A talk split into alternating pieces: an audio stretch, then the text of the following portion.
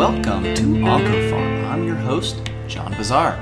I am an associate professor of pharmacy practice here at the Bill College of Pharmacy, which is a proud sponsor of this Oncology Pharmacy podcast.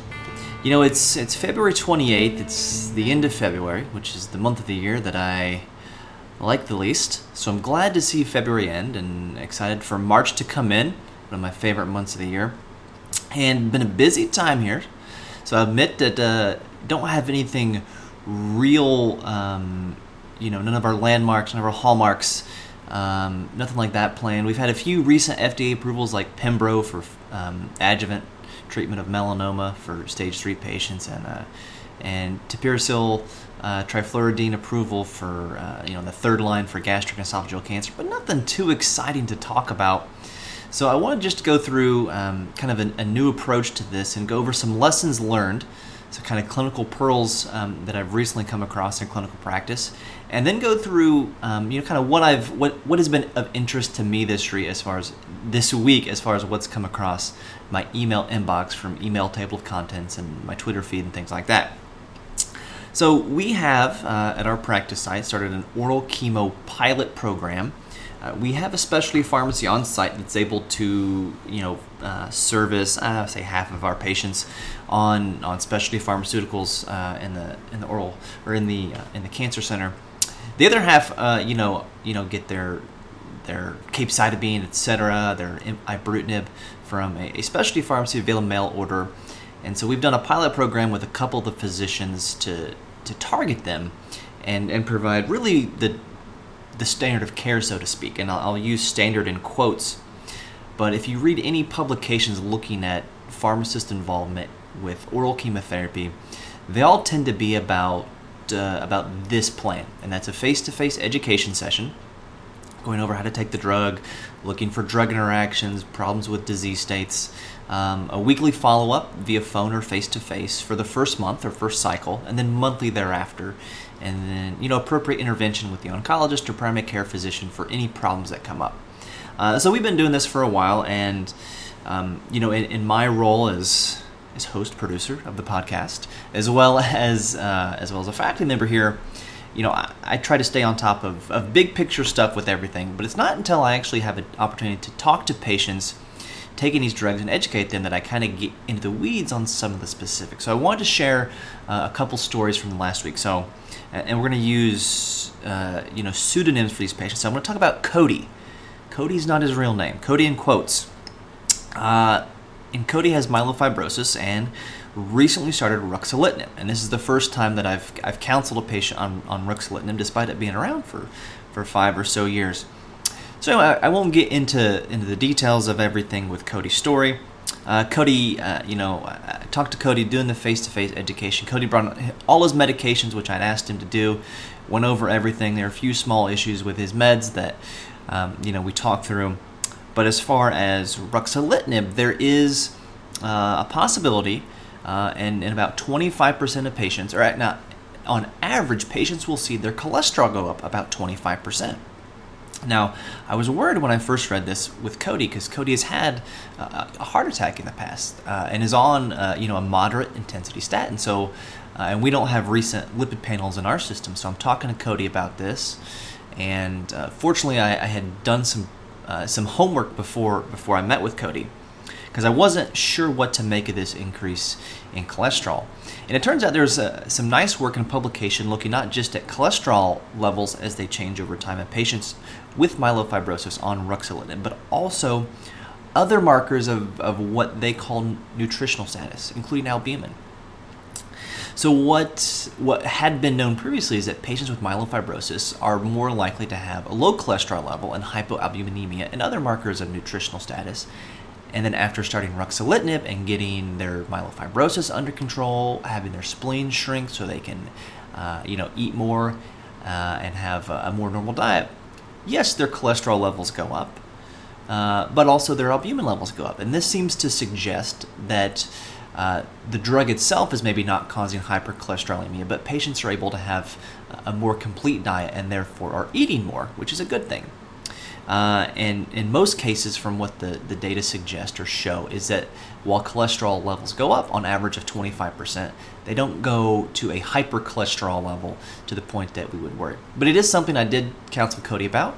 Cody already has a uh, already had an appointment scheduled with his primary care doctor for uh, for lipids to look at that.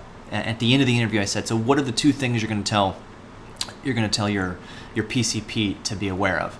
And Cody was able to tell me uh, that the cholesterol go up, and then he forgot the second one. And that's why you asked, tell me what you're going to say, and, and, use that teach back method.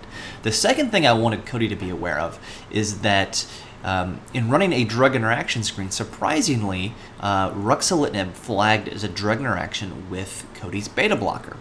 In fact, the Canadian labeling has a specific uh, warning in the package insert apparently about ruxolitinib being a drug that can cause bradycardia, and that it uh, prolongs the PR interval possibly, but increase or decreases the pulse by an average of like six to ten beats per minute. Uh, so Cody was on a beta blocker, and if you look in the, the package insert, the risk of bradycardia is less than one percent. But since he was on a beta blocker and already been taking ruxolitinib for about a week, you know, very simply, I was able to to ask Cody to, to see his arm and to, to measure his pulse real quick. And it was slow, but you know, obviously he walked in, walked out, and that was the second thing I wanted uh, his PCP to be aware of was that uh, this drug could could slow his heart rate down, and maybe the beta blocker dose might need to be decreased. Uh, you know, another thing that, that I had heard about and knew of kind of conceptually is that there is a withdrawal syndrome with ruxolitinib. Uh, and now that I was going to be face to face with a patient taking it, I wanted Cody to be aware that he shouldn't stop the drug abruptly because of this withdrawal symptom, but I wasn't quite sure exactly what that was. Um, so looking into it, you know, patients suddenly stopping the drug can have fever, respiratory distress, uh, decrease in blood pressure, cytopenias, multi-organ failure, septic shock. You know, pretty scary stuff, and it's pretty well described from the folks at the Mayo Clinic. Um, so that was that was a counseling point as well. Uh, so Cody knows, uh, in case, for example, Cody gets him into the hospital for, you know, who knows, uh, you know, some cardiac procedure. Uh, and they, you know, they, are like, you can't take your ruxolitinib here. Well, that's a discussion that we need to have and discuss the risk benefits before another team stops that drug. And then also, I counseled the risk of infections with ruxolitinib as a, as a Janus kinase or JAK1 and 2 inhibitor, which is why it works for myelofibrosis. Um, Janus kinase is involved in hematopoiesis, and in fact, is is used ruxolitinib is used for uh, for graft versus host disease, which should give you an idea that it's pretty darn immunosuppressive. So that was also a good counseling point uh, about getting uh, flu vaccine, um, the the new uh, Shingrix, the inactivated varicella zoster vaccine, and that kind of stuff. So anyway, very very enlightening counseling session for me, and and I think also for Cody. Uh, the other uh, drug that I had some first time one on one involvement with was quote Corey. Again, not his real name. So Corey has ALK positive non small cell lung cancer. Um, and so you know, on a, on an exam, I would know that the drug of choice here is alectinib based on the ALEX study and that it was superior to crizotinib and it's got great penetration into the blood-brain barrier, prevents uh, the recurrence or the occurrence of CNS progression better than crizotinib.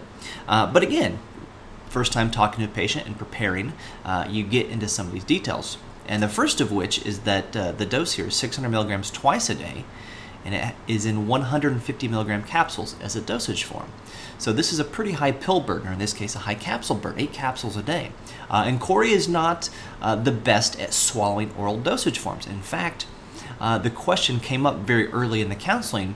Uh, you know, can I can I open up these capsules and sprinkle them in a- applesauce? Because that's what I do for another medication because I have trouble swallowing. The package insert is very clear: do not open uh, or crush these capsules in any way or dissolve them. Now, does that mean something bad's going to happen? We don't know, but it hasn't been studied.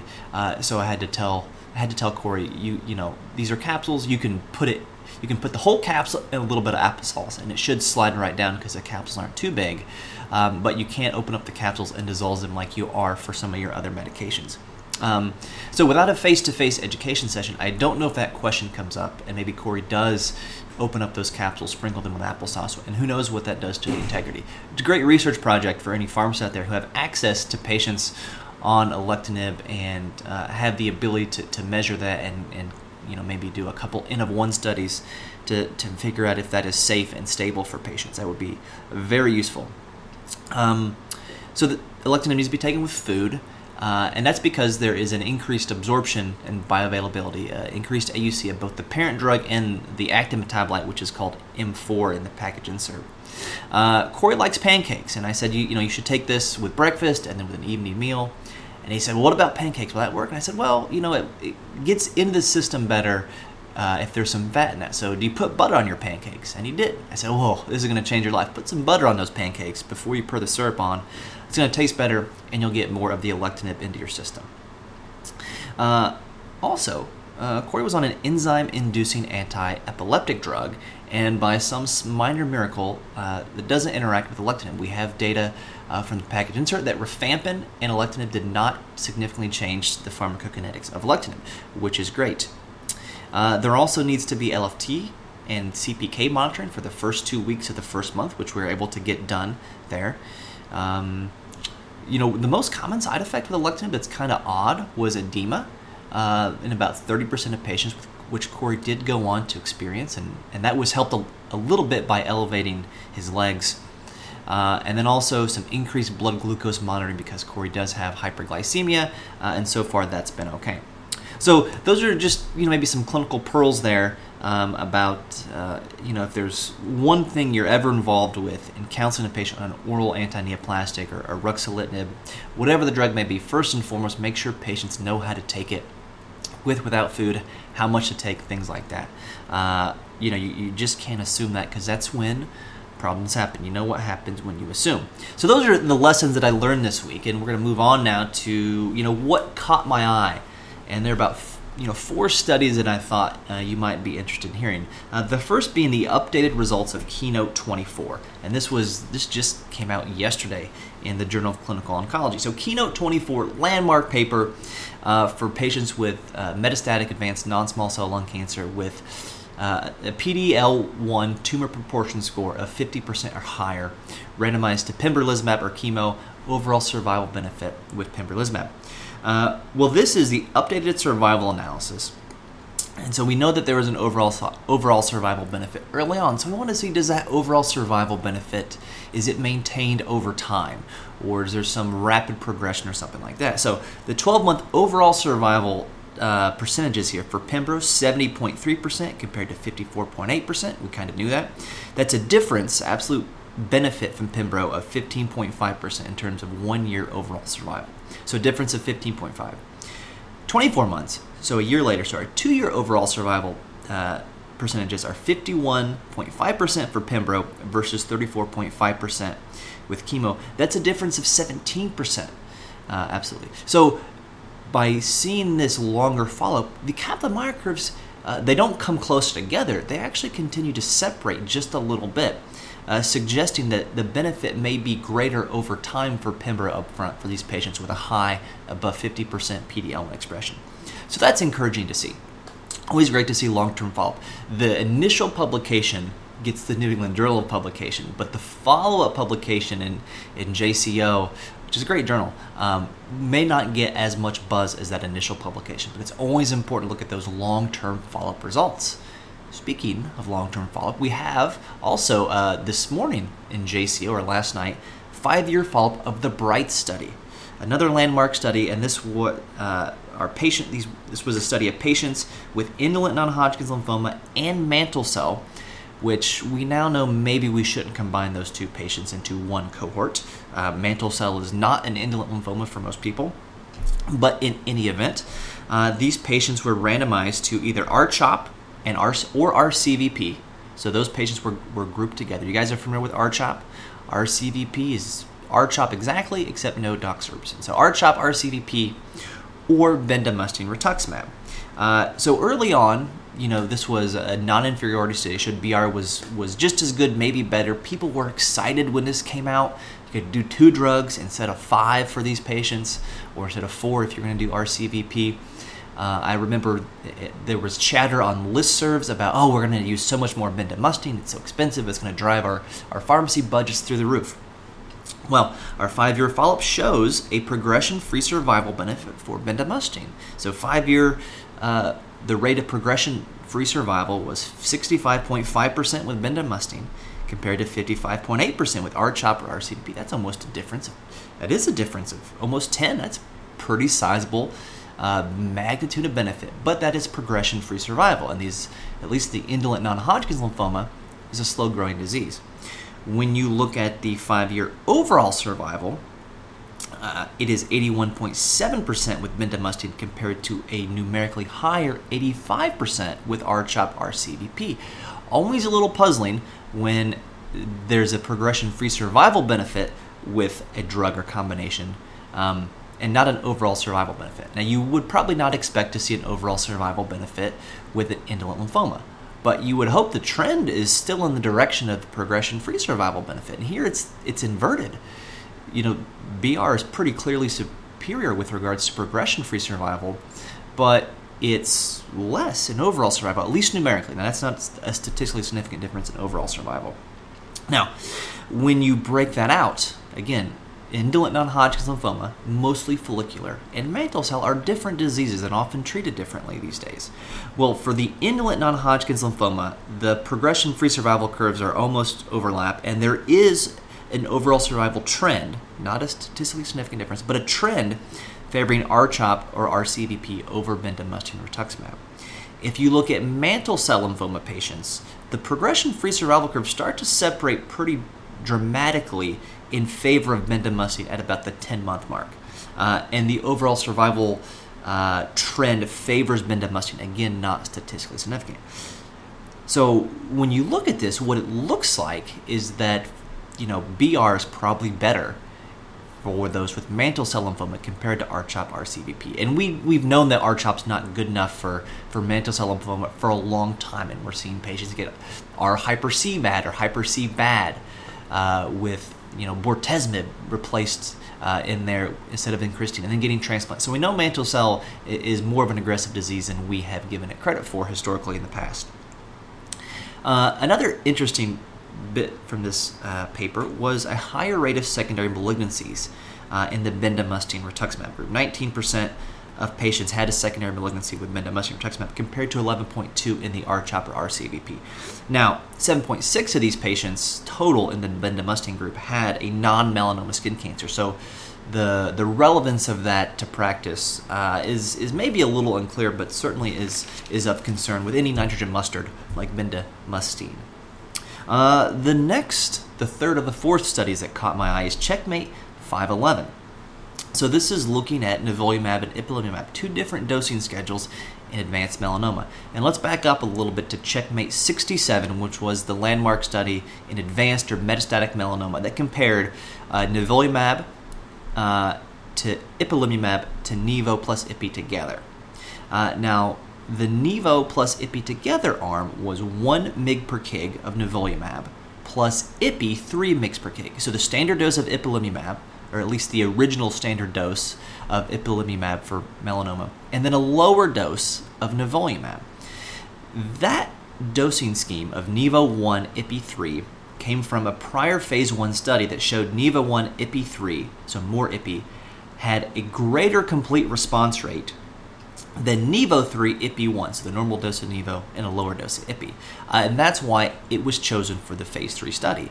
And what that phase 3 study ended up showing at the four year overall survival uh, landmark analysis was a 53% overall survival at four years for the combination of uh, Nivo 1 IPI 3.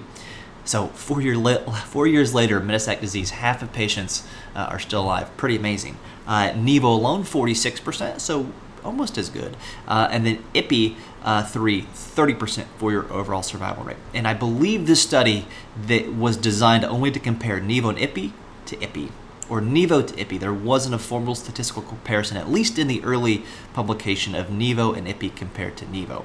And because the Nivo and IPI arm, as you might expect, was very toxic, many folks have just done the the nivolumab group, nivolumab, or maybe pembrolizumab as well, instead of doing the Nivo IPI combination because of the high rate of toxicity. All right, this brings us back to Checkmate 511, just published in JCO this week. So this is looking at the Nivo 1 IPI3 dosing, which is the F- FDA approved, and then what to, to me seems like the, the smarter way to go, which is Nivo 3 IPI-1. So normal dose nivolumab 3 mg per kg every two weeks, and then ipilimumab uh, 1 mg per kg as opposed to 3 mg per kg. And the primary endpoint of this study is safety. So what they saw it, it, in regards of grade 3 to 5 treatment-related adverse events. So these have been serious adverse events that hospitalized patients, put them in the ICU, or killed them. Uh, a higher rate of treatment-related adverse events in grade 3 or 5 in the the Nivo 1 IPI 3. So high dose or the, the higher dose IPI had 48.3% grade 3 or 5 treatment-related adverse events compared to just 33.9%. That's a difference of almost 15% in favor of the Nivo 3 mg per kg IPI 1 mg per kg. And in the higher dose IPI group, more diarrhea, more thyroid problems, more hepatotoxicity. Um, it was not designed necessarily as the primary endpoint to look at FC, but the complete response rate was 15 versus 13.5%, and the progression free survival and overall survival curves are almost superimposable only at a median follow up of 12 months, however. So, uh, you know, the bottom line here is less IPI is less toxic, not necessarily surprising. Uh, so, s- again, we would need to figure out uh, which patients benefit the most from this combination uh, regimen. Um, again, that's the common theme in oncology these days is, is doing our best to find patients up front who we know will benefit or who would not benefit from uh, these new targeted therapies. Speaking of that, uh, we get our first clue of which types of patients may not do the best with palbociclib and hormone uh, receptor positive HER2 negative metastatic breast cancer. This is also from this week in the in Journal of Clinical Oncology, uh, and this is a, this is a a hypothesis generating outcome. This is not something ready for practice. Uh, for one thing, the assay they used is not a clinical assay, it's a research assay, so you can't apply this right away. But we get an idea that high levels of cyclin E1, as measured by CCNE1 mRNA, uh, which encodes for cyclin E1, that patients uh, taking palbociclib and fulvestrant that had high levels of cyclin E1 did poorer on palbociclib fulvestrant than those who had low levels of cyclin E1. And the theory here is that cyclin E1 is the cyclin in cyclin dependent kinase E2, or cyclin dependent kinase 2. So cyclin E1 activates CDK2, and that can bypass the inhibition of cyclin dependent kinases 4 and 6 and serve as, as basically a mechanism of resistance to palbociclib. Um, so, again, similar uh, idea that we've talked about before, trying to figure out these biomarkers that allow us to cherry pick which patients are going to do best with a certain treatment, such as PD-L1 expression above 50% with Pembro in the first line setting, or patients who maybe are not going to do so great with a therapy, perhaps like high cyclin E1 expression in second line treatment of palbociclib. And that's another maybe problem with that study is we use CDK inhibitors in the first line in most of these patients nowadays. Well, that's what I learned this week. Uh, I hope you learned something from what I learned this week.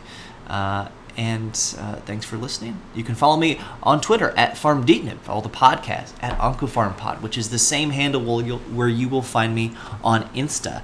Uh, you can uh, find the podcast on iTunes, Google Play, Stitcher. Uh, give us a, a, good rating review. Tell us what you'd like to hear. Um, and as always, always important for you to remember that doses matter. Thank you.